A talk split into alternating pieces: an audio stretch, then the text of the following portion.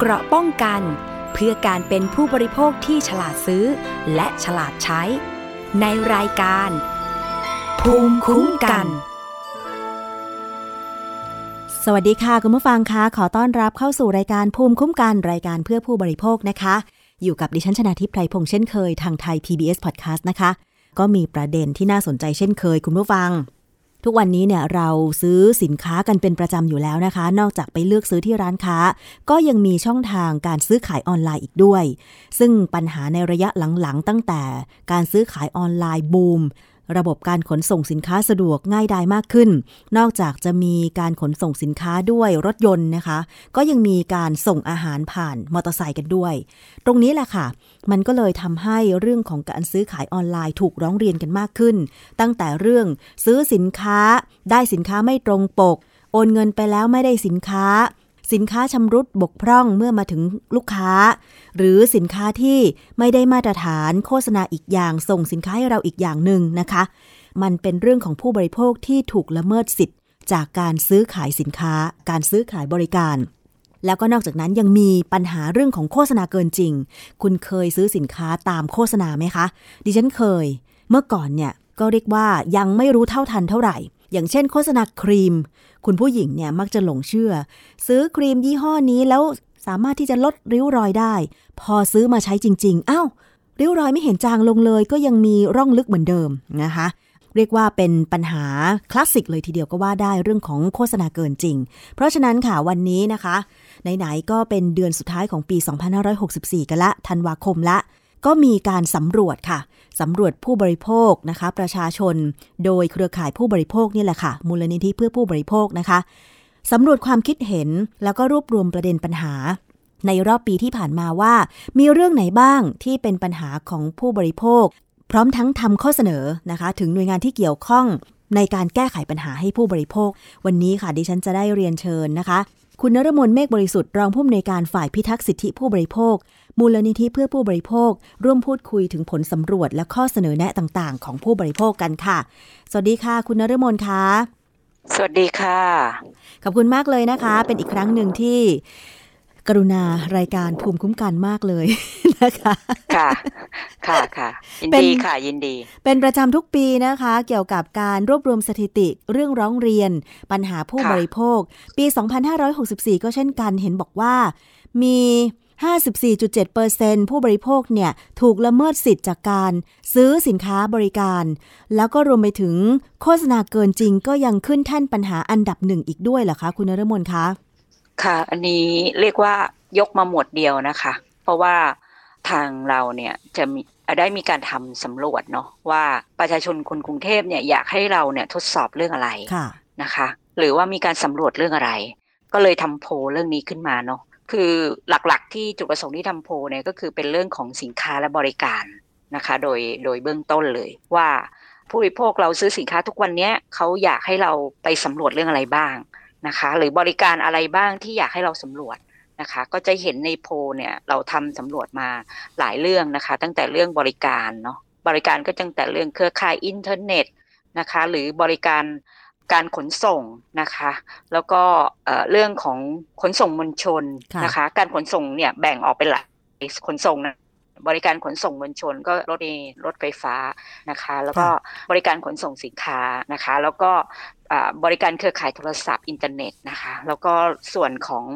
เป็นสินค้าเนี่ยผู้บริโภคก็ไปพุ่งเป้าเรื่องของอ่าอ่าอยากรู้เรื่องสินค้าอะไรบ้างนะคะ ซึ่งส่วนใหญ่เนี่ยก็จะไปเรื่องของสินค้าประเภทเครื่องใช้ไฟฟ้านี่ก็เป็นอันดับหนึ่งเลยอืมนะคะ แล้วก็ค่ะเป็นเรื่องอาหารเรื่องเครื่องสำอางเรื่องเครื่องดื่มแล้วก็จะเป็นในส่วนที่อยากให้ทำอะไรก่อนเนี่ยเขาจะให้ คือมีความต้องการที่จะให้สำรวจเรื่องพวกเครื่องใช้ไฟฟ้าก่อนอืมนะคะค่ะแล้วก็เมื่อสำรวจออกมาแล้วเนี่ย สินค้าที่ไม่ได้คุณภาพก็ยังเป็นเครื่องใช้ไฟฟ้าอยู่อีกนะคะค่ะที่เขาก็ให้ผลมาว่าเอ๊ะตอนที่เขาซื้อเนี่ยก็เจอปัญหาแบบที่เราเวลาเราทำสำรวจแล้วก็ถามความเห็นผู้บริโภคด้วยนะคะ ว่าเราค่ะเขาเจอปัญหาเรื่องอะไรมากที่สุด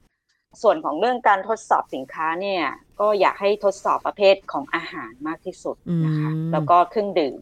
นะคะ แล้วก็เครื่องสำอาง นะคะ อันนี้ก็จะเป็นหลักๆที่เราทำสำรวจโพลผู้บริโภค เพื่อถามความเห็นว่า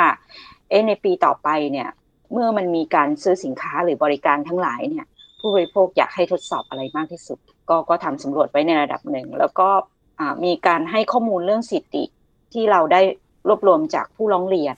นะคะ จากมูลนิธิเพื่อผู้บริโภคเข้ามาอยู่ในโพนั้นด้วยนะคะค่ะ มีหลาย ๆ ประเด็นที่น่าสนใจนะคะ ถึงแม้ว่าจะเป็นผลโพหรือความคิดเห็นส่วนหนึ่งของผู้บริโภคเท่านั้นเนี่ย แต่ว่า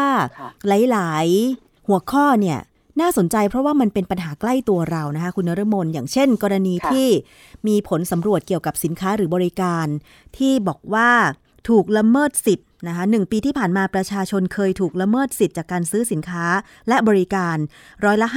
54.7 เรื่องที่ประสบปัญหามากที่สุดก็คือ 1. โฆษณาเกินจริง อันนี้ในผลโพเขาได้ระบุไหมคะว่า โฆษณาเกินจริงเกี่ยวกับสินค้าอะไรบ้างอะคะ่ะเป็นเครื่องสำอางกับประมาณพวกอาหารเสริมผลิตภัณฑ์เสริมอาหาร อ๋อ ค่ะโอ้เรื่องเครื่องสำอางนี่คลาสสิกมากเลยนะคะ ใช่ค่ะ ใช่ค่ะ เป็นเป็นเรื่องที่คลาสสิกมากนะคะ แล้วก็จะเป็นที่ทดสอบออกมาแล้วเจอปัญหาอันดับหนึ่งเนี่ยก็คือผลิตภัณฑ์เสริมอาหารนะคะ อันนี้ก็คือการทดสอบประเภทอาหารที่เจอที่ที่แบบว่าเป็นเรื่องของอสินค้าและบริการนะคะประเด็นปัญหาหลักๆ เนี่ยสิ่งที่เจอตอนนี้อันดับหนึ่งมันก็จะเป็นเรื่องความชำรุดบกพร่องที่ที่ถ้าเป็นเรื่องร้องเรียนนะคะ แต่เรื่องโฆษณาเกินจริงเนี่ยถ้าเราไปสำรวจเนี่ยเราเจอว่ามันเป็นอันดับต้นๆใช่ไหมคะคะแต่ว่าพอ มาร้องเรียนจริงๆเนี่ยก็ไม่ได้เยอะ ก็ไม่ได้เยอะ เพราะว่าถือว่าเป็นเรื่องที่พบเจอเป็นอันดับสามค่ะ ของเรื่องร้องเรียน แล้วก็เรื่องที่ถูกละเมิด ผลโพบอกว่า อันดับสองก็คือขนาดสินค้าไม่ตรง อันดับ3ก็คือสินค้าไม่ได้คุณภาพ อันดับ4ก็คือสินค้าหมดอายุแล้วก็อันดับ 5 ซื้อแล้วไม่ได้สินค้า อันดับสุดท้ายก็คือสินค้าไม่มีฉลากกำกับ ทุกปัญหานี่ล้วนแล้วแต่เราเคยเจอกันนะคะ คุณนรมนใช่ไหมคะ ใช่ค่ะ แต่ว่าถามว่าเคยเจอเนี่ยก็จะเป็นประเด็นที่เราก็ตั้งข้อสังเกตเนาะว่าอย่างปัญหาโฆษณาเกินจริงเนี่ยมันอาจจะมองว่าใช้แล้วไม่ได้ผลตามที่โฆษณา แต่ผู้บริโภคก็ใช้แต่ถ้าเกิดว่าใช้แล้วได้รับความเสียหาย อันเนี้ยมันก็จะเกิดกระบวนการที่มีการเรียกร้องให้ทางผู้ประกอบการรับผิดชอบ อย่างเรื่องของสินค้าประเภทเครื่องสำอางที่ผ่านมาใช้แล้วเกิดปัญหา เช่น ครีมที่โฆษณาว่าใช้แล้วขาว มันเคยเกิดกรณีนี้ใช่ไหมคะ ใช้แล้วขาวในเจ็ดวันแรกหลังจากนั้นดำหรือว่ามีริ้วรอยแดงเกิดขึ้นอะไรอย่างเงี้ย ก็ผิวแตกลายไปเลยอะไรอย่างนี้ใช่ไหมคะ ใช่ค่ะ ก็โดยส่วนใหญ่เครื่องสำอางเนี่ยมันจะใช้สารที่เรียกว่าสเตียรอย เพราะว่ามันจะทำให้ผิวเนี่ยมันขาวขึ้น เหมือนทุกคนที่เขาบอกว่า เอ๊ะทำไมใช้แล้วเนี่ย ผิวขาวผิดปกติค่ะ สักพักหนึ่งมันก็จะกลับมาเป็นริ้วรอย ที่เรียกว่าเป็นแผลเป็น เพราะว่าเนื่องจากว่าสีผิวตรงบริเวณที่ใช้สเตียรอยเนี่ย มันไม่สามารถจะสร้างเซลล์เม็ดสีผิวตรงนั้นขึ้นมาได้แล้วนะคะคะมันก็จะเป็นรอยเหมือนแผลเป็น แล้วก็พอเป็นรอยแบบนี้มันก็เท่าที่เราเคยได้ข้อมูลจากผู้ที่เสียหายนะคะ แล้วก็ไปพบแพทย์เนี่ย แล้วแพทย์วินิจฉัยออกมาเนี่ย ก็พบว่ามันไม่หายสีผิวมันจะไม่หาย ถ้าคุณใช้น้อยเนี่ย มันก็ยังมีโอกาสแค่จางลง แต่ถ้าใช้ยิ่งใช้มากเท่าไหร่เนี่ยค่ะ โอกาสที่จะจางลงเนี่ยมันจะน้อยจางลงหมายถึงว่า สีผิวมันก็จะสร้างเซลล์เม็ดสีพอได้บ้างเนาะแต่ว่าถ้าคนใช้เยอะเนี่ย เซลล์สีผิวตรงนั้นนะคะมันจะสร้างเม็ดสีไม่ได้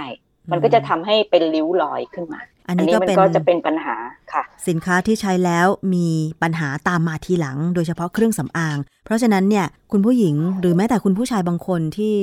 อาจจะรักสวยรักงามก็ต้องระวังด้วยนะคะ เกี่ยวกับโฆษณาเกินจริง ตรงนี้มันเป็นปัญหาอันดับหนึ่งจริง ๆ เลยนะคะ แต่ว่าของของมูลนิธิเนี่ยถ้าเกิดเป็นเรื่องอ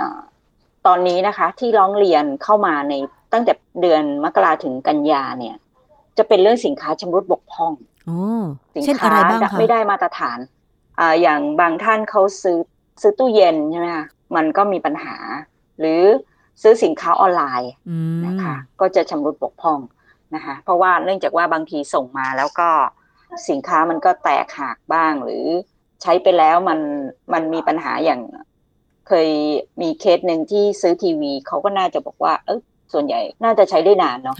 แต่ทีวีเดี๋ยวนี้มันจะใช้ไม่ได้นาน อ้าวเหรอค่ะอะไรอย่างนี้ค่ะ แล้วก็จะมีประเด็นเรื่องสินค้าชำรุดบกพร่องเนี่ย ซื้อผ่าน Facebook แล้วก็เกิดปัญหาว่ามันใช้ไม่ได้ อย่างทีนี้ครั้งหนึ่งจะติดต่อเหรอที่อ่ทางมูลนิธิเพื่อผู้บริโภคเคยประสานงานร่วมกับตำรวจบกปคบใช่ไหมคะ ที่ไปตอัรนวนั้จนอันนั้นก็ไม่ตรงปก โฆษณาเกินจริง อ่า แล้วก็มันมันไม่ใช่เกินจริงนะคะ ลักษณะอันนั้นเป็นการลวงขายก็คือว่าส่งสินค้าแหละ แต่ว่าสินค้าที่ได้เนี่ย มันไม่ใช่เตารีดยี่ห้อเดียวกับที่โฆษณา กลายเป็นค่ะสินค้าหรืออีอีกประเภทหนึ่งไปเลย ใช่ค่ะ หรืออีกประเภทหนึ่งที่เราเจอก็คือรถจักรยานไฟฟ้าเนาะจริง ๆ ก็ผู้ใหญ่ขับเนาะแต่ได้ไปเนี่ย มันไม่ใช่รถจักรยานไฟฟ้าอ้าวเป็นอะไรนะคะคะมันก็เป็นสกูตเตอร์ของเด็กอ๋อที่สกูตเตอร์ไฟฟ้าของเด็กที่ที่เด็กเขาใช้มันจะมีแบตเตอรี่ขับไปได้อ๋อเหมือนจักรยานไฟฟ้าใช่ไหมคือจักรยานมันก็คือจักรยานไฟ แต่มันเป็นจักรยานไฟฟ้าที่คล้ายๆมอที่เตอมีร์มอไซค์เตอเนร์อะที่จะคล้ายมอเตอร์ไซค์ค่ะนะคะ ซึ่งก็ราคาหลายสตางค์อยู่ จริง ๆ เป็นหมื่นแต่นะพอคะค่ะ เป็นหมื่นค่ะ แล้วก็พอส่งมาจริง ๆ เนี่ยมันเป็นสกูตเตอร์เด็กคือเห็นสกูตเตอร์ใช่ไหมคะที่ค่ะเด็กเขาไถด้วยขาค่ะค่ะ แล้วก็อ่า แต่พออัอันนี้มันเป็นเป็นสกูตเตอร์ที่ขับได้เหมือนจากเหมือนจักรยานนั่นแหละอ๋อแต่มันคันเล็กไง แต่มันมันเป็นของเด็กค่ะ รับน้ำหนักผู้ใหญ่ไม่ไหวไงคะใช่ไหมคะอะ คือคือมันคนละวัตถุประสงค์ที่ซื้ออะค่ะ คืออ่าฮะโฆษณาคุณบอกว่าเป็นจักรยานก็ต้องเป็นจักรยานถูกไหมคะค่ะแต่นี่มันไม่ใช่สกูตเตอร์สกูตเตอร์มันก็คือสกูตเตอร์เขายอมรับได้ค่ะแต่ที่เขาซื้อเนี่ยคือจักรยาน อันนี้ถือว่าเป็นสินค้าผิดประเภท ส่งสินค้าผิดประเภท ลวงขายได้ไหมคะแบบนี้ อย่างนี้ค่ะ หลักการเดี๋ยวนี้มิจฉาชีพเขาเปลี่ยนวิธีการแหละ จากเดิมเขาไม่ส่งสินค้าใช่ไหมคะค่ะ แต่สิ่งที่ออกมาเนี่ยเขาเขาส่งแหละอ่าฮะแต่สินค้าที่คุณจะได้รับมันไม่ตรงกับสินค้าที่เขาที่เขาเรียกว่าไม่ตรงปก คือปกมันบอกว่าสวยสักครู่เนี้ยค่ะ ก็คือสินค้ามันไม่ตรงปกค่ะ อย่างเมื่อก่อนค่ะเคยมีปัญหาที่ว่าสั่งซื้อโทรศัพท์ iPhone แต่ได้ก้อนหินอะไรอย่างเงี้ยอันนี้ไม่ได้สินอะค้าอันเลนี้ยอันอันนี้ไม่ใช่ อันเนี้ยโกงเลย หลอกลวง อันเนี้ยโกง อันเนี้ยช่อโกงเลยช่อโกงด้วย แล้วเข้าขายช่อโกงประชาชนนะคะเพราะคุณโฆษณาค่ะ แต่ถ้าเกิดว่าคุณได้สินค้าไป แต่สินค้านั้นมันไม่ตรงกับที่คุณได้ค่ะอันนี้เขาถือว่าลวง มันเป็นรุ่นเดียวกันแหละ แต่มันคนละ มันอาจจะเป็นคนละ เกรด หรือคนละแบบกับที่เราก็สั่งซื้อไปมันอาจจะเป็นอ่าสินค้าประเภทเดียวกัน แต่มันคนละรุ่นคนละแบบเหมือนกับกรณีเตารีดค่ะที่ที่บอกว่าเป็นยี่ห้อนี้ แต่พอส่งไปจริงเป็นของอีกยี่ห้อหนึ่ง อันนี้เรียกว่าลวงขายชัดเจน ซึ่งตอนนี้เนี่ยดิฉันเห็นโฆษณาจักรยานไฟฟ้าเยอะนะ ทางออนไลน์ค่ะทางสื่อหลักก็มีค่ะอืมมันใช้ง่ายอะค่ะสำหรับบางคนที่มันก็สะดวก เวลาที่เขาจะ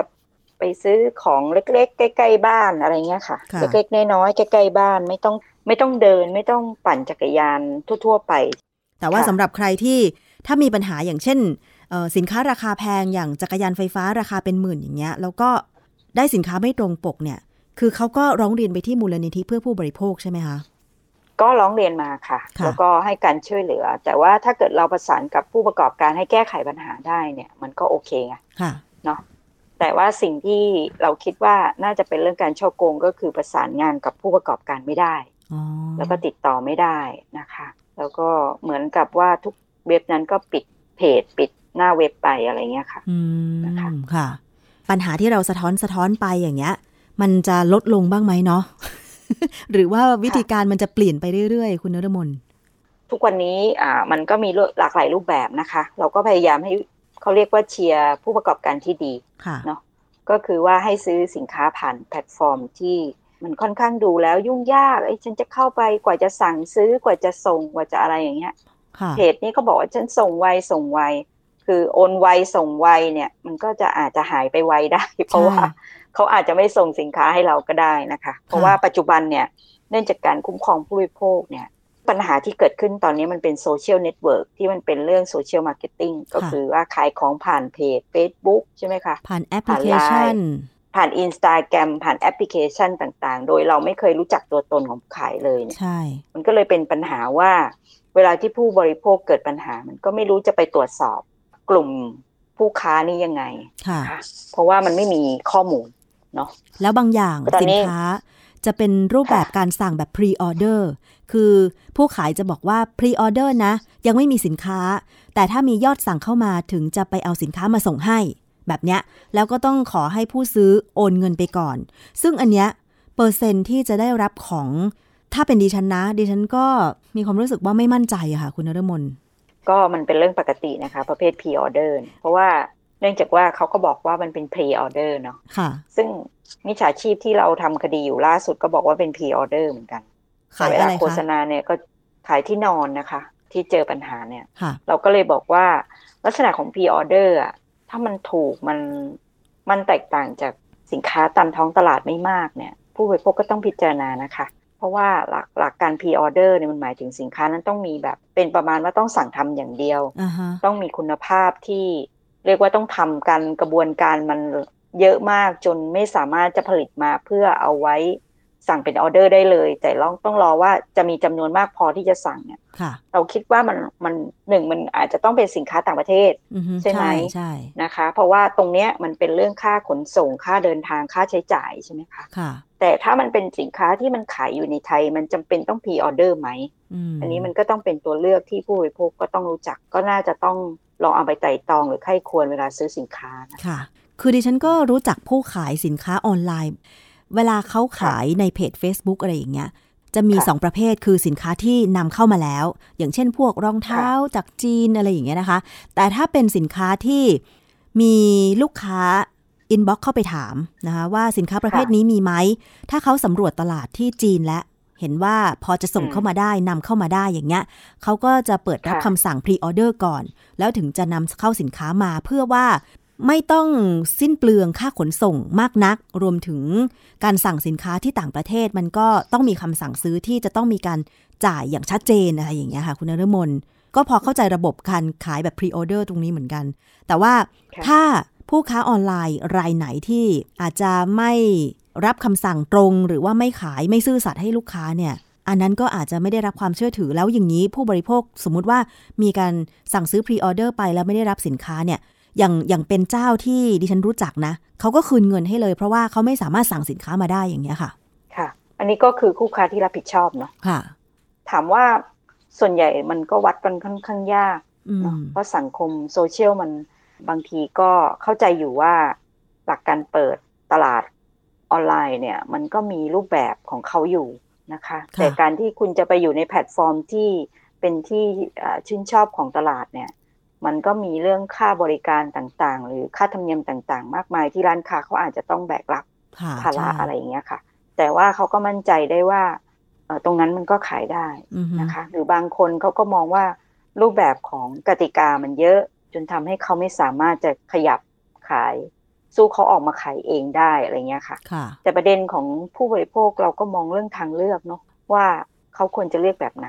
นะคะ เพราะค่ะสุดท้ายเนี่ย ถ้าเขาเลือกอาผู้ประกอบการที่มีตัวตนที่มีอ่ารูปแบบของการแสดงความรับผิดชอบต่อการซื้อการคืนการระบบต่างๆ ทั้งคืนเงินทั้งจ่ายเงินใช่ไหมคะค่ะแล้วก็การคืนสินค้าได้อะไรตรงเนี้ย เราคิดว่าระบบแบบนั้นน่ะพอมันคนมันไป ซื้อหรืออุดหนุนระบบแบบนั้นมากขึ้นเนี่ย มันก็จะบีบบังคับให้ผู้ประกอบการรายย่อยที่รู้จักรู้สึกว่ามันจะต้องเข้าระบบเพื่อไปทำให้ตัวเองมีมีโอกาสในการทำการซื้อค้าได้มากขึ้นอืมอ่าทางการค้าได้มากขึ้นนะคะ อันนี้มันก็จะเป็นรูปแบบที่ผู้บริโภคเนี่ย มีโอกาสที่จะเลือกพวกอ่ารูปแบบการตลาดแบบนั้นด้วย ใช่นะคะซึ่งตอนเนี้ยเว็บไซต์ ซื้อขายออนไลน์ใหญ่ ๆ จากต่างประเทศเนี่ยก็มีเยอะ ซึ่งอันเนี้ยเขาเข้าระบบอยู่แล้วใช่ไหมคะ เวลาเขาจะเขาจะให้ผู้ค้ารายย่อยเข้าไปวางสินค้าในเว็บเขาเนี่ยมันก็ต้องมีการคัดกรอง ก็รู้ที่มาที่ไปของสินค้าแล้วก็ผู้ผลิตสินค้านั้น เพราะฉะนั้นผู้ซื้อก็เหมือนไปช้อปปิ้งเลือกลงตะกร้า แต่ว่าการจ่ายเงินก็อยู่ที่เราเลือกได้ ซึ่ง ผู้ค้าเจ้าของเว็บไซต์สินค้าออนไลน์นั้นเนี่ยก็จะเป็นคนคัดกรองให้เราอีกทีหนึ่งใช่ไหมคะ ถ้าเกิดเรายังไม่ได้รับสินค้าหรือสินค้าไม่ตรงปก ก็สามารถที่จะระงับการจ่ายเงินได้ แต่ว่าการขายแบบ TikTok แบบ Facebook หรืออะไรเงี้ยมันซื้อกับผู้ค้าโดยตรงแบบเนี้ยซึ่งบางทีการระงับการจ่ายเงิน ถ้าเราไม่ได้จ่ายบัตรเครดิต ถ้าเราโอนไปก่อนเนี่ย ธนาคารเขาก็ไม่ระงับให้เรานะคะ ใช่ไหมคะ ใช่ค่ะ เพราะว่ามันเป็นเรื่องที่เรามีคำสั่งเนาะ ธนาคารก็มีการให้บริการตามคำสั่งของลูกค้าอยู่แล้ว แต่ว่าสิ่งที่ผู้ซื้อเนี่ยค่ะเขาก็ต้องมาตรวจสอบผู้ค้าก่อน ทีนี้การตรวจสอบผู้ค้าเนี่ย บางคนเขาก็ไม่ได้ทันตรวจสอบหรอก เพราะราคามันจูงใจมากกว่า ใช่ หรือการโฆษณามันจูงใจมากกว่า ก็ยังไม่ได้ทันตรวจสอบนะคะค่ะตอนนี้อะมันก็มีประเด็นที่รัฐเนี่ย ก็พยายามที่จะตั้งหน่วยงานหรือตั้งเครือข่ายเพื่อที่จะมาดูแลเรื่องของระบบการให้บริการต่างๆ เหล่านี้ทั้งระบบแพลตฟอร์มทั้งหลายนะคะพอจะเป็นไปได้ไหมคะซึ่งกฎหมายจริงๆอะกฎหมายของกระทรวงดิจิทัลเนี่ยเขาก็มีตอนนี้นะคะ ที่กระทรวงดิจิทัลเนี่ยเรียกว่าคอรมอก็รับหลักการแล้ว ก็น่าจะอยู่ในช่วงของกิจสิกา ที่จะต้องไปดูเขาเรียกพรดนะพระราชกิจดีกาเรื่องของการ ดูแลระบบควบคุมระบบธุรกิจแพลตฟอร์ม ธุรกิจแพลตฟอร์มต่เพราะว่าปัจจุบันเนี่ยธุรกิจแพลตฟอร์มในต่างประเทศมันไม่ได้ถูกควบคุม ใครใครเปิด แล้วก็คนไทยก็ไปซื้อสินค้าตรงนั้นโดยไม่รู้เลยว่ามันไม่มีระบบการคุ้มครองผู้บริโภค แต่ถ้าเราซื้อผ่าน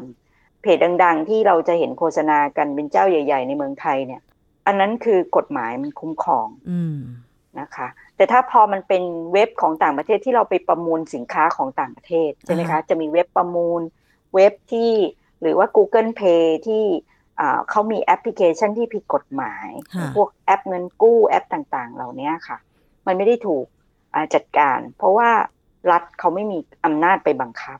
กฎหมายฉบับนี้มันก็จะไปพูดถึงเรื่องของแพลตฟอร์มที่จะต้องมีการรายงาน การรายงานใครรายงานคู่ ผู้ประกอบธุรกิจในแพลตฟอร์มของของตัวเองมา ให้กับกระทรวงดิจิทัลรับทราบนะคะว่ามีใครบ้างสมมติธุรกิจของคุณมีหมื่นละหมื่นราย แพลตฟอร์มคุณเนี่ยรองรับธุรกิจหมื่นธุรกิจนะคะที่อยู่ในแพลตฟอร์มเขาก็ต้องรายงานหมื่นธุรกิจนั้นเข้ามาที่กระทรวงนะคะ ว่าของเขามีใครเข้าไปทำธุรกิจในแพลตฟอร์มเขาบ้างนะคะ ต่อไปมันจะมีระบบรายงานแบบนี้ แต่ว่าธุรกิจต้องมีหน้าที่ไปจดทะเบียนเพื่อให้มีตัวตนของ การรับรองอย่างพาณิชย์อิเล็กทรอนิกส์อะไรพวกนี้นะคะ เพราะว่าการซื้อขายผ่าน Facebook เนี่ยถือว่าเป็นพาณิชย์อิเล็กทรอนิกส์เลย แต่กลับไม่ไปถูกจดทะเบียนนั่นน่ะสิซึ่งถามว่ากฎหมายแบบนี้มันมีโทษนะค่ะ แต่โทษน้อยมากเลย เพราะมันเกิดประมาณรุ่นรุ่นคุณปู่คุณย่าเราเกิดอะค่ะ คือมันนานมากเนาะไม่ถูกปรับระดับสองพันใช่ค่ะ ตัวเลขค่าปรับมันควรเป็นหลักล้านและหลักแสนแล้ว เพราะว่าตอนนี้ตัวเลขตามเพจขายออนไลน์แม้แต่อะไรนะ พวกกล่องสุ่มอะไรต่าง ๆ อะ ขายกันที่หลักแสนบาทอย่างเงี้ย แต่ว่าค่าปรับสองพันบาทอย่างเงี้ยใช่ไหมคะค่ะงั้นใครขายก็คุ้มค่ะ เพราะว่าอย่างกรณีที่มีเห็นไหมคะฟูเอนเซอร์ที่ขายพิมพ์ริพายขายทุกอย่าง ไลฟ์สดขายสิบนาทีได้ อ่าสิบนาทีได้เท่าไหร่คะร้อยล้านร้อยล้าน ราะฉะนั้นเนี่ยเราจะเห็นว่าวิธีการขายมันก็เลยเป็นเรื่องสำคัญเนาะแล้วก็รูปแบบการขาย แต่อย่างนั้นเขาเหมือนกับว่าเขาก็พูดอยู่แล้วนะคะ ว่าเขาใส่อะไรก็ได้ อันนี้อยู่ที่แม่ค้าแล้ว ผู้ซื้อเขาสมัครใจที่จะจ่ายเองหนึ่งแสนบาท ใช่ค่ะ โดยที่ยังไม่เห็นสินค้าเนาะถูกต้อง แล้วเราก็ไม่รู้ว่าสินค้านั้นน่ะ มันคุ้มค่าคุ้มราคาหรือเปล่านะคะเพราะเท่าที่รีวิวกันมาเนี่ย ไม่เห็นมีใครบอกคุ้มเลย แต่มีคนนึงนะที่คุ้มบอกว่าได้รถยนต์อะไรอย่างเงี้ย กล่องสุ่มหนึ่งแสนได้รถยนต์เป็นหนึ่งคัน ก็มันจะมีกี่คนล่ะคะ ที่ยอมลงทุนได้ขนาดนั้นเนาะใช่แต่ว่าเราคิดว่า พอมีคนหนึ่งคนที่ได้รถยนต์นะคะมันเรียกกระแสได้มากกว่า ที่เขาจะได้น้อย อืมอย่างเช่นอ่าเราเราคนนั้นอาจจะได้รถยนต์ แต่เราอาจจะได้แค่เครื่องสำอางไปขายในร้านค้า ซึ่งอาจจะได้กล่องใหญ่ มันมันก็ต้องมาเทียบเปอร์เซนต์ว่าคนนี้ได้รถยนต์หนึ่งคน กับอีก ถ้าวันนั้นเขาขายเขาต้องขายกี่ออเดอร์ค่ะร้อยล้านเขาก็ต้องขายพันออเดอร์ใช่ไหมคะร้อยล้านเนี่ยมีหนึ่งคนน่ะ มันแค่ศูนย์จุดศูนย์จุดหนึ่งเปอร์เซ็นใช่ไหมคะมันไม่ใช่แค่สิบเปอร์เซ็นเพราะสิบเปอร์เซ็นมันคือร้อยคนดังนั้นเนี่ยวิธีการเปรียบเทียบมันก็ต้องมาดูว่า อะไรที่มันคุ้มค่าอะไรที่มันคุ้มราคาในการซื้อสินค้าทั้งหลายนะคะ ซึ่งอันนี้ก็อาจจะมองว่าเป็น เป็นการทำการตลาดอย่างหนึ่งของเขาแหละ อย่างนี้ใช่ไหมคะ แต่ว่าในมุมของผู้บริโภคเนี่ย เรามีความจำเป็นจะต้องซื้อขนาดนั้นไหม หรือว่าเรายอมที่จะได้สินค้าตามที่เขาจะใส่ในกล่องมาให้เรา อันนี้เป็นเรื่องของความยินยอมพร้อมใจใช่ไหมคะคุณนรมน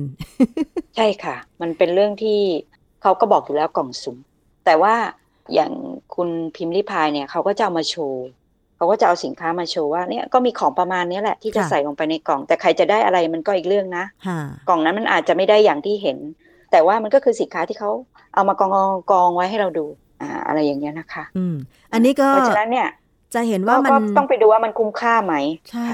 แต่ดิฉันมองว่ามันเป็นการพัฒนาการทำการตลาดแบบคือเราไม่เคยคิดมาก่อนเนาะสมัยก่อนที่ยังไม่มีการค้าขายออนไลน์ เวลาจะซื้อของหรือแม่ค้าจะแถมของอะไรให้เราอย่างเงี้ย ลดแลกค่ะแจกแถมอย่างเงี้ย เราก็ต้องรอค่ะช่วงโปรโมชั่น หรือน้อยมากเลยที่เราจะได้รับลดแลกแจกแถม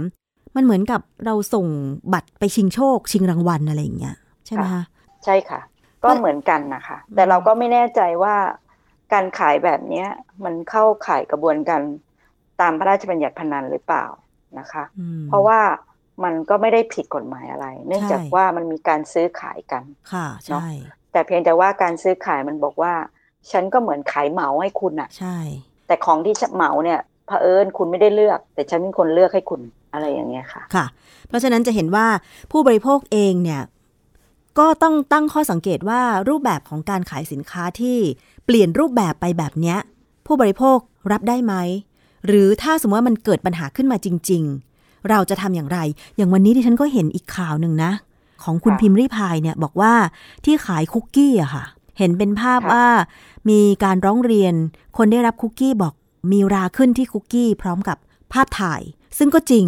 ผู้ค้าอย่างคุณพิมพ์ริพายก็รีบขอโทษทางเพจ แล้วก็ส่งสินค้าไปขอโทษด้วยนะคะ ส่งกระเช้าของขวัญอะไรอย่างเงี้ย อันนี้ก็ถือเป็นอืมเหมือน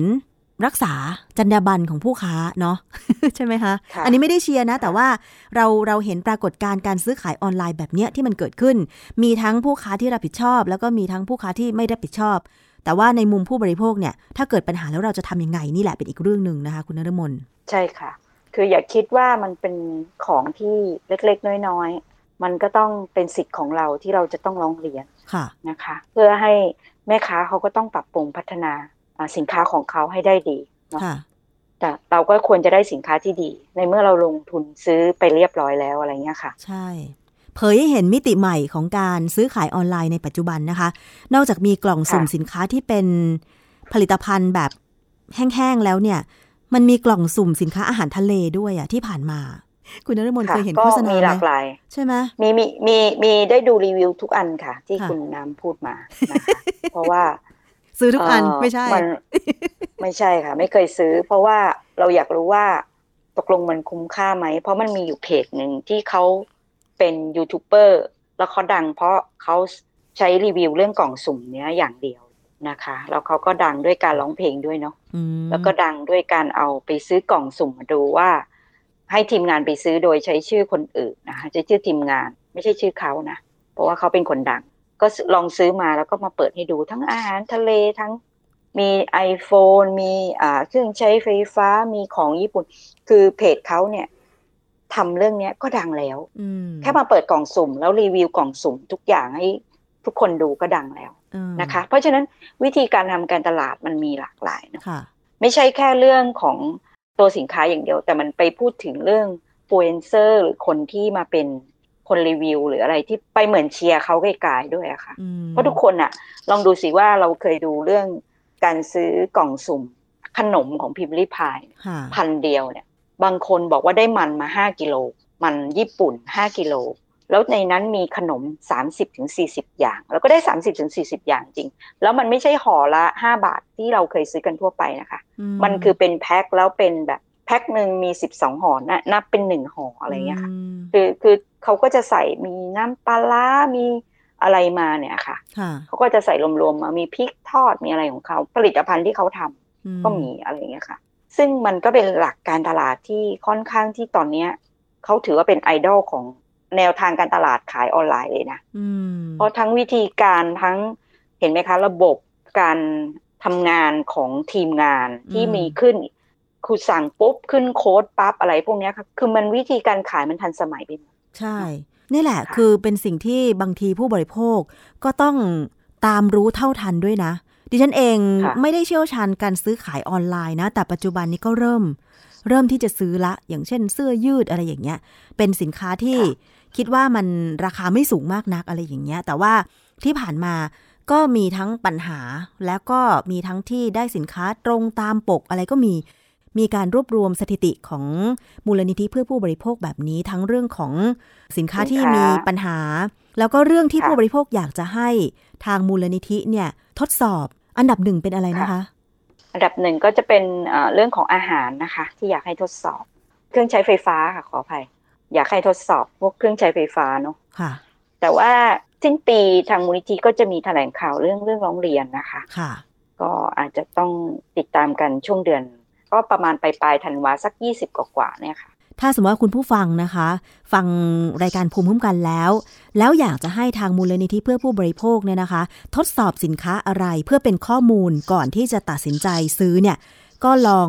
ส่งความคิดเห็นไปได้ที่เพจ Facebook ของมูลนิธิเพื่อผู้บริโภคก็ได้นะคะ หรือว่าจะโทรไปก็ได้ ซึ่งอันเนี้ยมันจะเป็นสิ่งที่เปิดหูเปิดตาผู้บริโภคนะคุณนรมน อย่างที่ผ่านมาเนี่ยทางนิตยสารฉลาดซื้อเองที่มีการทดสอบสินค้า หรือแม้แต่ล่าสุดที่ทางสภาองค์กรผู้บริโภคจัดทดสอบ หน้ากากอนามัยแบบใช้ครั้งเดียวแล้วทิ้งเนี่ย เป็นที่สนใจของคุณผู้ฟังรายการภูมิคุ้มกันมากนะ ดิฉันได้อัปโหลดข้อมูลแล้วก็ลิงก์ฟังรายการทางหน้าเพจ Facebook ของไทย PBS Podcast ปรากฏว่ามีประชาชนสนใจ สอบถามมาเกี่ยวกับยี่ห้อของหน้ากากอนามัยที่ทั้ง ผ่านมาตรฐานและไม่ผ่านมาตรฐาน เพื่อเขาจะได้ไปเลือกซื้อในยี่ห้อที่ผ่านมาตรฐานแบบนี้ค่ะ ค่ะ ถ้าสนใจอยากจะให้มีการทดสอบสินค้าประเภทไหน ส่งความคิดเห็นไปได้ที่เพจ Facebook ของมูลนิธิเพื่อผู้บริโภคได้ ดิฉันเชื่อว่า ข้อมูลเหล่านี้จะเป็นประโยชน์สำหรับประชาชนทุกคนประชาชนทั่วไป เพราะว่าเราก็คือผู้บริโภคคนหนึ่งเหมือนกันนะคะ ใช่ค่ะ ค่ะ สุดท้ายนี้คุณนฤมลอยากจะฝากอะไรถึงผู้บริโภคบ้างคะ ถึงสถิติเรื่องร้องเรียนที่ถูกละเมิดแบบนี้ค่ะ ค่ะ ก็คิดว่าปัจจุบันสถานการณ์โรคโควิด หรือสถานการณ์ปัญหาปัจจุบันเนี่ย เราคิดว่าการซื้อสินค้าออนไลน์เนี่ยก็ต้องมีความระมัดระวัง แล้วก็อาจจะต้องดูรูปแบบการขายของแม่ค้าพ่อค้าตลาดออนไลน์สักนิดหนึ่งนะคะว่าอยู่ในรูปแบบไหนนะคะ แล้วก็ที่ดีที่สุดเนี่ยก็คือต้องดูว่า เดี๋ยวนี้เขาจะมี Blacklistseller นะคะ ยังไงก็อาจจะต้องไปดูหน่อย หรือคีย์ข้อมูลเขาเข้าไปหน่อยว่า เออมีคนร้องเรียนหรือมีคนรีวิว ว่าเขาผลิตสินค้าเป็นยังไงนะคะ ก็คือการตรวจสอบข้อมูลผู้ค้าสักนิดหนึ่งนะคะ เพื่อให้ตัวเองไม่สูญเสียเงิน เราเชื่อว่าการป้องกันดีกว่าการมาร้องเรียนนะคะเพราะการร้องเรียนมันเสียเวลาแล้วก็ไม่รู้ว่าจะได้เงินคืนหรือเปล่าเพราะผู้ประกอบการบางทีก็หายไปหรือตามจับตัวเองตัวไม่ได้ หรือจับ ได้จริงปลายทางก็อาจจะไม่ใช่ผู้ผู้ที่เป็นมิจฉาชีพนะคะ อาจจะเป็นลุงป้าน้าอาที่ถูกที่เรียกว่าอะไรนะ ไปอาสาเปิดบัญชีให้เขาอะค่ะ รับจ้างเปิดบัญชีอ่ารับจ้างเปิดบัญชีโดยที่ไม่รู้จะไปแก้ปัญหายังไงนะคะ เพราะฉะนั้นป้องกันดีกว่าค่ะนะคะ ลองคีย์ชื่อเพจอะไรต่างๆ เข้าไปตรวจเช็คว่าผู้ค้ารายเนี้ยเคยถูกแบล็คลิสต์หรือขึ้นบัญชีดำว่าเป็นผู้ค้าที่ไม่ซื่อสัตย์กับลูกค้าหรือเปล่า อย่างนี้ใช่ไหมคะ ค่ะ ใช่ค่ะ เพราะว่าเดี๋ยวนี้เขาก็จะมีระบบตรวจจับที่เขาจะเก็บรวบรวมพ่อค้าแม่ค้าที่มีปัญหาเอาไว้ในเพจนะคะ ลองไปเซิร์ชหาดูแล้วค่อยซื้อสินค้าจะดีกว่าค่ะค่ะ วันนี้ขอบคุณมากเลยค่ะ คุณนรมนเมฆบริสุทธิ์นะคะ รองผู้อำนวยการฝ่ายพิทักษ์สิทธิผู้บริโภค มูลนิธิเพื่อผู้บริโภคที่ให้ข้อมูลกับทางรายการภูมิคุ้มกันนะคะ ขอบพระคุณค่ะ ขอบพระคุณค่ะ สวัสดีค่ะ สวัสดีค่ะ และนี่ก็คือช่วงแรกของรายการภูมิคุ้มกันนะคะ เรายังมีอีกช่วงหนึ่งค่ะ นั่นก็คือคิดก่อนเชื่อ วันนี้ดิฉันคุยกับดรแก้วกังสดานนภัยนักพิษวิทยานะคะ ในตอนที่มีชื่อว่า เคยสังเกตไหมว่ากินอาหารเช้าในวันที่อากาศหนาวนั้นทำให้ร่างกายอุ่นได้ ไปติดตามรับฟังกันค่ะ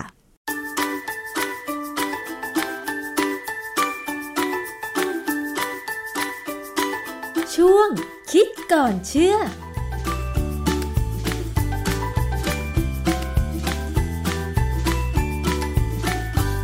พบกันในช่วงคิดก่อนเชื่อกับดรแก้วกังสดานนภัย นักพิษวิทยากับดิฉันชนาทิพย์ไพรพงศ์ค่ะ วันนี้มาคุยเกี่ยวกับเรื่องของอาหารเกี่ยวข้องกับฤดูกาลนะคะ คุณผู้ฟัง เวลาเราต้องเจอเจอกับสภาพอากาศที่เปลี่ยนแปลง อย่างเช่น ฤดูหนาว ฤดูฝนนะคะ บางทีมันก็จะมีข้อมูลให้คำแนะนำเกี่ยวกับการกินนะคะ ว่าหน้าหนาวควรจะกินอาหารประเภทไหน หน้าฝนควรจะกินอาหารประเภทไหน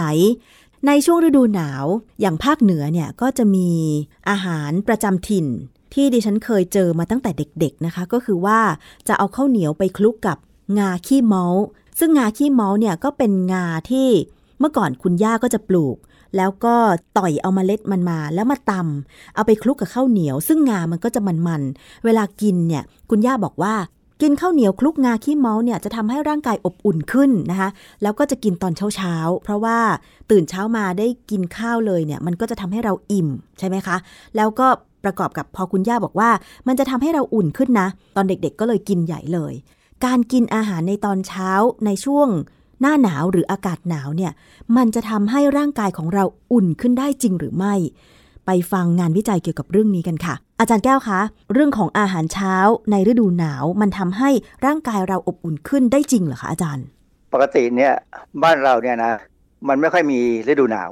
อาจจะมีไม่กี่วัน ถ้าเป็นหน้าร้อนกับหน้าฝนเนี่ยตื่นมายังไงมันก็ร้อนใช่นะฮะกินไงก็ไม่จำเป็นต้องไปลุ้นว่ามันจะทำให้เราหนาวไหมเพราะว่ามันมันอุ่นอยู่เวลา แต่หน้าหนาวกับทุกปีมันจะเริ่มมีวันหนึ่งน้อยห้าวันสิบวันที่อากาศเย็น อันนั้นในส่วนของกรุงเทพไงอาจารย์กรุงเทพและภาคกลางปีหนึ่งจะหนาวสัก 3 วันถึง 5 วันใช่ไหมแต่ว่าถ้าเป็นภาคเหนือบ้านดิฉันเนี่ยโอ้โห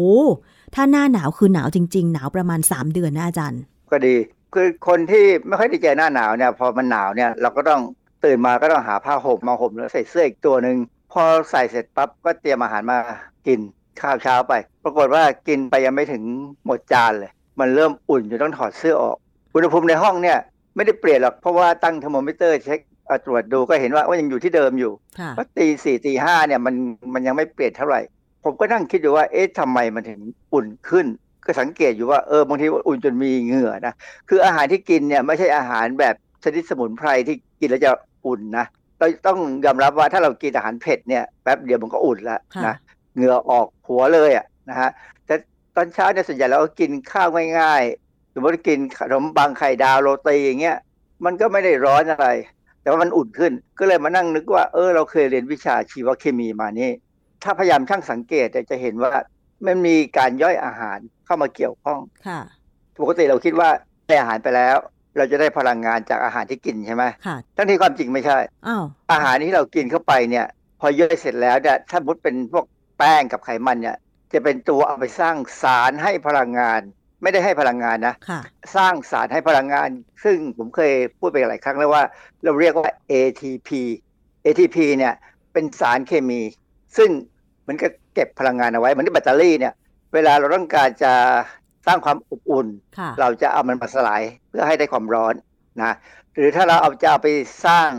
สารเคมีใหม่ ๆ ในร่างกายเนี่ยเราจะเอา ATP เนี่ยไปสลายเพื่อให้เกิดพลังขับเคลื่อน ATP เนี่ย เป็นสารที่พอสลายแล้วเนี่ย มันจะให้พลังสองแบบค่ะพลังขับเคลื่อนให้ปฏิกิริยาเนี่ยเดินไปข้างหน้าได้ มีการสร้างสารใหม่ หรือเปลี่ยนแปลงสาร กับอีกส่วนหนึ่งก็คือการปล่อยออกมาเป็นความร้อน เพราะฉะนั้นมนุษย์เนี่ยต้องการอุณหภูมิประมาณ 37 องศาให้อยู่ในร่างกายเรา เราไม่ใช่สัตว์เลือดเย็น เราเปลี่ยนเราเปลี่ยนอุณหภูมิตามสิ่งแวดล้อมไม่ได้ เพราะฉะนั้นเนี่ยพออากาศเริ่มหนาวร่างกายจะปรับ การปรับเนี่ยก็มีการ เราอาจจะมีความรู้สึกว่ากล้ามเนื้อเราบางครั้งพอหนาวมากๆเนี่ยมันสั่นใช่ไหมกล้ามเนื้อใช่มันหนาวสั่นค่ะการสั่นเนี่ยเป็นการยืดเข้าออกของกล้ามเนื้อ ซึ่งทุกครั้งที่ยืดเข้า มันจะต้องมีการสลาย ATP ออกมา เพื่อให้ความร้อนนะฮะอันนี้ก็คือสิ่งที่เกิดขึ้นคราวนี้ถามว่าเรากินอาหารเข้าไปเนี่ยเรายังไม่ได้ได้สารเคมีอะไรมาเพื่อสร้างความร้อนเลย แล้วมันความร้อนนี่มันมาจากไหน ปรากฏว่าไปตรวจดูตามตำราชีวเคมีนะ ก็ไปเจอความจริงว่า เวลาเรากินอาหารเข้าไปเนี่ยเรากินโปรตีน เรากินไขมัน เรากินแป้ง แป้งกับไขมันเนี่ยเป็นตัวให้ความร้อน แต่ความจริงอย่างที่บอกแล้วว่า มันจะต้องเอาไปสร้างเป็น ATP ก่อนค่ะทีนี้ในกรณีโปรตีนเนี่ยโปรตีนเนี่ยเวลาเราเรากินเข้าไปเนี่ยเราจะต้องย่อยโปรตีนออกเป็นกรดอะมิโน โปรตีนเนี่ยมีลักษณะคล้ายๆกับเป็นสายโพลิเมอร์ยาวๆ แต่โพลิเมอร์ส่วนใหญ่เนี่ยเขาจะมีสารเคมีที่เอามาต่อเนี่ยเป็นชนิดเดียว แต่โปรตีนที่มนุษย์กินเข้าไปเนี่ย จะมีกรดอะมิโนราวๆ20ตัวค่ะนะ20ชนิดมาต่อกัน สลับกันไปสลับกันมาตามตามที่สมมติว่ามีการสร้างโปรตีนขึ้นมาก็จะมีการสั่งออกมาจาก DNA ค่ะนะเช่นถ้าเรากินเนื้อสัตว์เนี่ยเนื้อสัตว์ก็จะมีโปรตีนหลายแบบ โปรตีนของตามส่วนต่างๆของสัตว์เนี่ยจะไม่เหมือนกัน เพราะว่าอะไร เพราะว่าแต่ละส่วนของอวัยวะก็จะมีการสั่งให้สร้างโปรตีนที่ไม่เหมือนกันอันนี้พอเรากินโปรตีนเข้าไปเนี่ยจะต้องมีการย่อยเนี่ยในการย่อยเนี่ยจะต้องมีการเอาเอนไซม์มาใช้ และเอนไซม์มันจะต้องมีการนำน้ำมาใช้ในกระบวนการ แล้วมีการสั่งให้ ATP เนี่ยสลายตัว เราเรียกว่าปฏิกิริยาไฮโดรไลซิสซึ่งต้องใช้ ATP ทีนี้พอ ATP ถูกสลายตัวเพื่อทำเพื่อให้เกิดการตัด กรดอะมิโนออกเนี่ยมันจะมีบางส่วนที่สูญเสียออกมาเป็นความร้อนเพราะฉะนั้นเมื่อเรากินโปรตีนเข้าไปในตอนเช้าเนี่ยเราได้ความอุ่นมาจากการย่อยโปรตีน หมายความว่าถ้าสมมติว่าเรากินอาหารประเภทโปรตีนเยอะ เราก็จะได้ความร้อนเยอะอย่างนั้นเหรอคะอาจารย์ตำราเนี่ยแล้วก็ในบทความบางบทความเนี่ยเขาพูดประมาณนั้นเลยว่า ระหว่างอาหารที่เป็นโปรตีน เป็นแป้งเป็นไขมันเนี่ยเมื่อกินเข้าไปในเริ่มต้นของการย่อยเนี่ยเนื่องจากโปรตีนเนี่ยมันต้องย่อยเยอะ มันจะต้องมีการใช้ ATP เยอะ เพราะฉะนั้นจะอุ่นเร็วกว่า ซึ่งผมก็ไม่ค่อยแน่ใจนะว่าจริงไม่จริง เพราะว่าบ้านเราเนี่ยอุณหภูมิมันไม่ได้ต่ำมากขนาดจะเห็นความแตกต่างกันนัก เราเพียงแต่รู้ว่ามันอุ่นขึ้นนะฮะถ้านึกย้อนไปสมัยเด็กๆที่อยู่ต่างจังหวัดอยู่ภาคเหนือเนี่ยนะคะ อาจารย์ช่วงหน้าหนาวเนี่ยตั้งแต่ต้นเดือนธันวาคมจนถึงปลายเดือนกุมภาพันธ์ประมาณ 3 เดือนเนี่ยค่ะ เมื่อก่อนมันจะหนาวมาก สมัยที่ดิฉันเด็ก ๆ เลยนะคะ แต่ว่าคือจำได้ว่าหนาวจนไอออกปากอะค่ะอาจารย์ เวลาพูดในช่วงเช้าๆนะคะ แล้วทีนี้อาหารเมื่อก่อนตอนที่เป็นเด็กที่คุณย่าให้กินเนี่ยก็คือข้าวเหนียวคลุกกับงาขี้เมาซึ่งมันก็ถือว่าเป็นแป้งใช่ไหมคะ แล้วก็ไขมันจากงาแบบนี้ค่ะอาจารย์ แต่ว่าสมัยก่อนเนี่ยเวลากินก็ต้องผิงไฟไปด้วย มันก็เลยไม่ไม่ได้รู้สึกว่า หรือเป็นเด็กก็ไม่รู้เราไม่รู้สึกว่ามันมันอุ่นขึ้นหรือยังไง เพราะเราก็ผิงไฟด้วยอย่างเงี้ยค่ะ อาจารย์ความจริงการกินแป้งเนี่ยนะตัวแป้งเนี่ยเท่าเท่าที่พยายามดูข้อมูลเนี่ยมันก็คือแป้งเนี่ยก็มีลักษณะเป็นโพลิเมอร์ของน้ำตาลกลูโคสถ้าส่วนใหญ่เอ่อตอนช่วงการตัดน้ำตาลกลูโคสออกมาเป็นส่วนเป็นเป็นโมเลกุลเดียวๆเนี่ยผมพยายามหาข้อมูลก็ไม่เคยพบว่ามันมีข้อมูลว่ามีการใช้ ATP ไหมในการสลาย แต่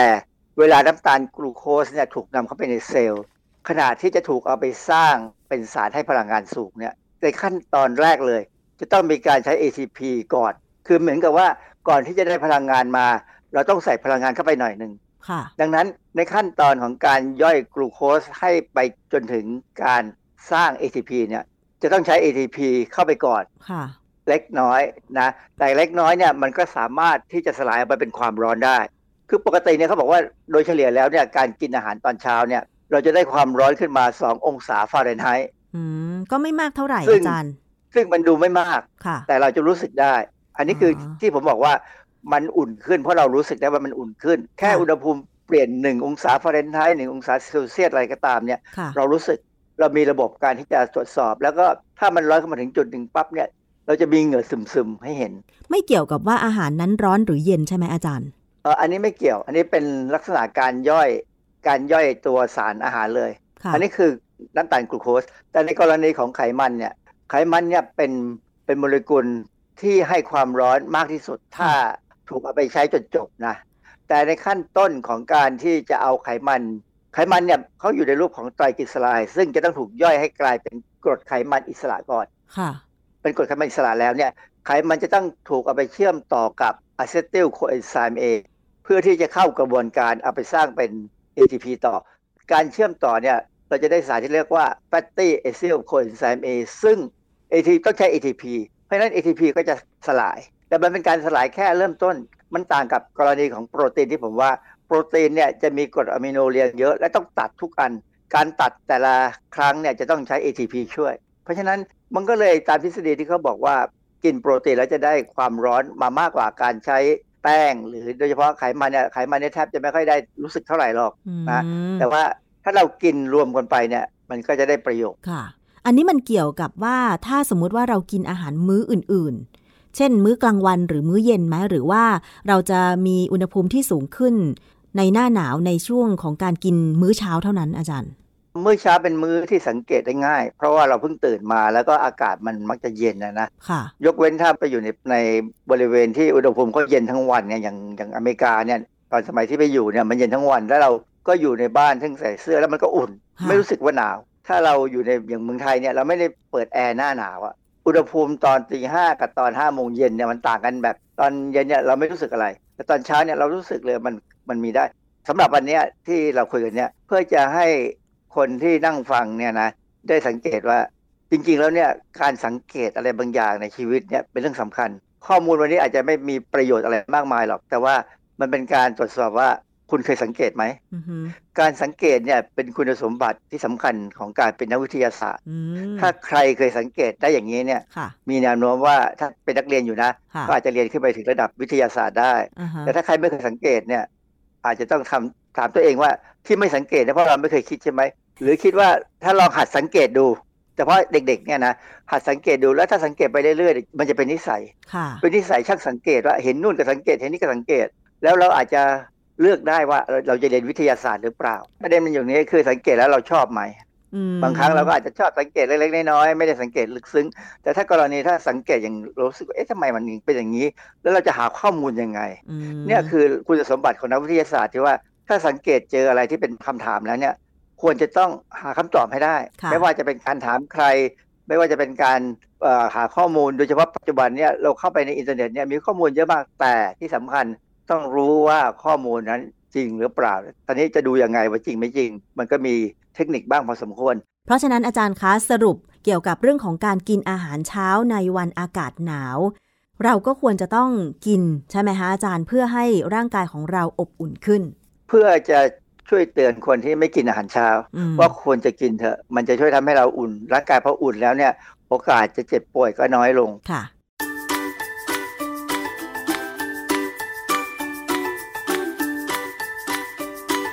ช่วงคิดก่อนเชื่อ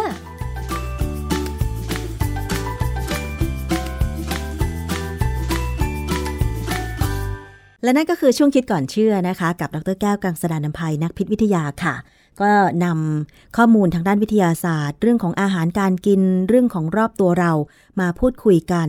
แต่ว่าก็จะมีการนำข้อมูลทางวิทยาศาสตร์ อาจจะเป็นชื่อสารต่างๆ แทรกเข้าไปบ้างนะคะ เพื่อให้เราได้รู้ที่มาที่ไป ยังไงติดตามรับฟังกันได้ ในรายการภูมิคุ้มกันรายการเพื่อผู้บริโภค วันนี้หมดเวลาลงแล้วค่ะ ขอบคุณสำหรับการติดตามรับฟัง ดิฉันชนะทิพไพรพงศ์ต้องลาไปก่อน สวัสดีค่ะ ติดตามรายการได้ที่ www.thaipbspodcast.com แอปพลิเคชัน Thai PBS Podcast หรือฟังผ่านแอปพลิเคชัน Podcast ของ iOS Google Podcast Android Podbean SoundCloud และ Spotify ติดตามความเคลื่อนไหวของรายการและแสดงความคิดเห็น โดยกดถูกใจที่ facebook.com/thaipbspodcast